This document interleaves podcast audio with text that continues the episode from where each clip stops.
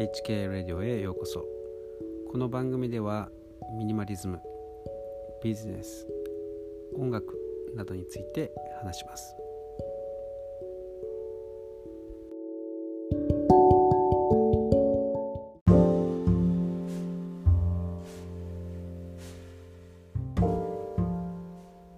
えーとですね今年はいろんなことにチャレンジしてみましたが、まあ、うまくいったものもあればうまくいかなかったものもあります、えー、それでですね来年何をやろうかというふうに考えたところですね、まあ、大半今年、えー、まあ、やり始めたものを継続する。そして、えー、まあ、さらにですね、え質を上げていくということをまず一つの目標としているわけですけれども、まあ、何か一つだけちょっとこう新しいことを盛り込もうかなというふうに考えてます。まあ、それはですねまあ新しいことではないんですけれど、まあ、日記を書こうかなというふうに考えてます。まあ、それもあの5年あの5年分入ってる日記ありますよね。あれを買って、えーまあ、ちょうど2020年ということで切りがいいかなと。まあ僕ももう来年50歳になりますのでそれでまあ新しいですね、まあ、スタートということで今までは全て練習に過ぎないということでですね。これからが本番だということで、まあ、ちょっとやってみようかなと。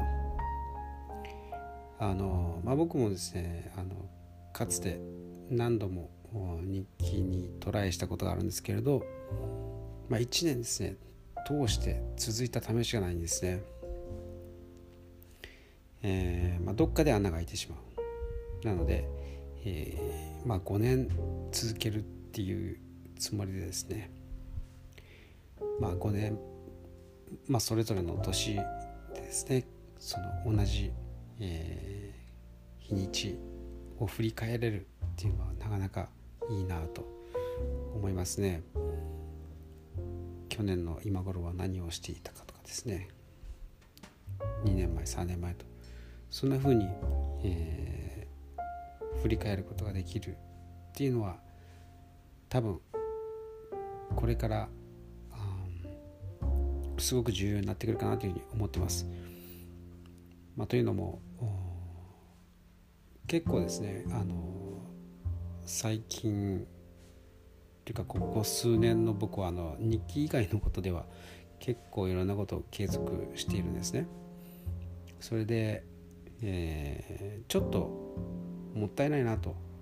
思っていたんですね。もう少しこうちゃんと記録つけとけばよかったなというふうに思ってるんですね。まあ大体のその内容というのはブログに結構書かれていたりはするんですけれどでもその時期的なことを言うとですねまあ全然 あのきりしないのでうん。まあこれからはあのアナログっていうか、まあ、本当に手手で書くっていうこと自体もですねあのすごくこう重要というか、まあ、大切にですね僕は考えてい、えー、こうと思っているので、まあ、これまでもずっとノートにえー、手書きで、えー、書いてはいるんですけれど、まあ、あさらにですね日記という形で、えー、やっていこうかなと思ってます。はい、ということで、えー、来年の僕の新しい目標は日記になりそうです。